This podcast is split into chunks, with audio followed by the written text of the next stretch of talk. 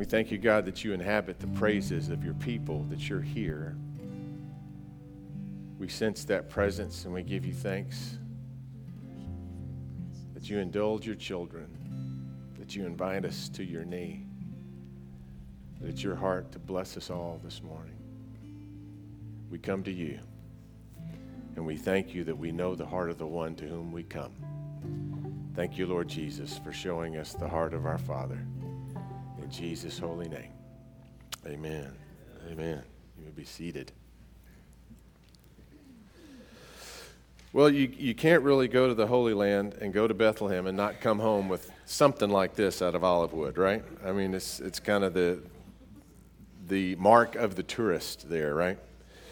But um, I, I, just love this particular piece. You, you, if, if you can come up and look at it closer later, I invite you to do so. But it's uh, the disciples on the boat, Jesus is in the stern, and they're pulling these nets in with this massive catch. You know, you know the story. Peter and the other fishermen had been fishing all night and caught nada, right? All night and nothing. Nothing. Not even a minnow, you know, caught nothing. How frustrating. This is your business, right? You pride yourself on your fishing. But I, I would have done things unlike Peter. I would have complicated my life at that point. I would have looked through the papers for the next best practices seminar in fishing. I would have gone to Bar- Mardel and bought Fishing for Dummies, right? I, I would have figured this out. I would have networked with other people in the area and found out what they had to say, you know? And I would have fretted my way through a better catch. But Peter had a more fruitful approach. He just did what Jesus said.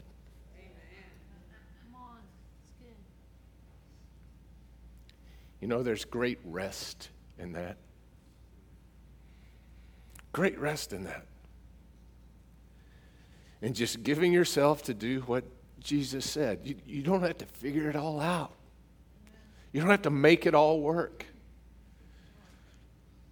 Because when we just do what he says, then, then he has an opportunity to get involved and do what he can do, right? I will make you fishers of men.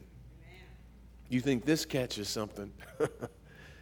you think your dreams are something? You think your desires and your hopes are something? Wait till you see what the kingdom possibilities are. And all that stood between Peter and a fruitless night and a bountiful day. You don't catch fish in the day. All that stood between was what Jesus said. And Peter saying, okay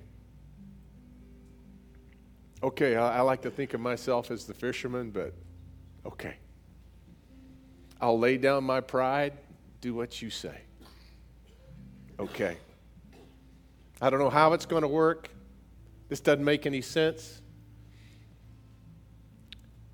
But okay. And he cast his nets. That same Jesus is in your boat. He meets you here at this altar. If you've been fretting your life saying, God, what will I do? Maybe it's time to just surrender yourself to Him. And say, God, I know what you say. I'll just trust that. On the night in which He gave Himself up for us, Jesus took bread. And he gave thanks to you, our Father, and he, he broke the bread. And he gave it to his disciples, and he said, Take and eat. This is my body, which is broken for you. Do this in remembrance of me. And likewise, after supper, Jesus took the cup and he gave thanks to you, our Father, and he gave it to his disciples, saying, Take and drink from this, all of you, for this is the cup of the new covenant in my blood poured out for you and for many for the forgiveness of sins. Do this as often as you drink it in remembrance of me. And so, Lord God, we, we take our eyes off of our problems and our struggles and our questions and we turn to you as our answer. We rest in you. It'll be our joy to say, Your will, Your way, always. Lord, whatever stubbornness is in our hearts not to trust that, whatever pride there is that, that needs to bow, give us the strength, Lord God, that we might surrender fully to you this morning. We pray that you bless these gifts of juice and of bread, but that your Spirit would also touch our hearts, live within us, mold us to be like your Son. Give us the power, Lord God, to be aligned with your will, with your word for our lives. We repent this morning. We turn from a fruitless night of fishing to the fullness of what you can offer. In the name of the Father and the Son and the Holy Spirit, Jesus, we come to you, praying even as you taught us to pray, saying, Our Father, who art in heaven, hallowed be thy name. Thy kingdom come, thy will be done on earth as it is in heaven. Give us this day our daily bread, and forgive us our trespasses, as we forgive those who trespass against us and lead us not into temptation, but deliver us from evil. For thine is the kingdom and the power and the glory forever. Amen.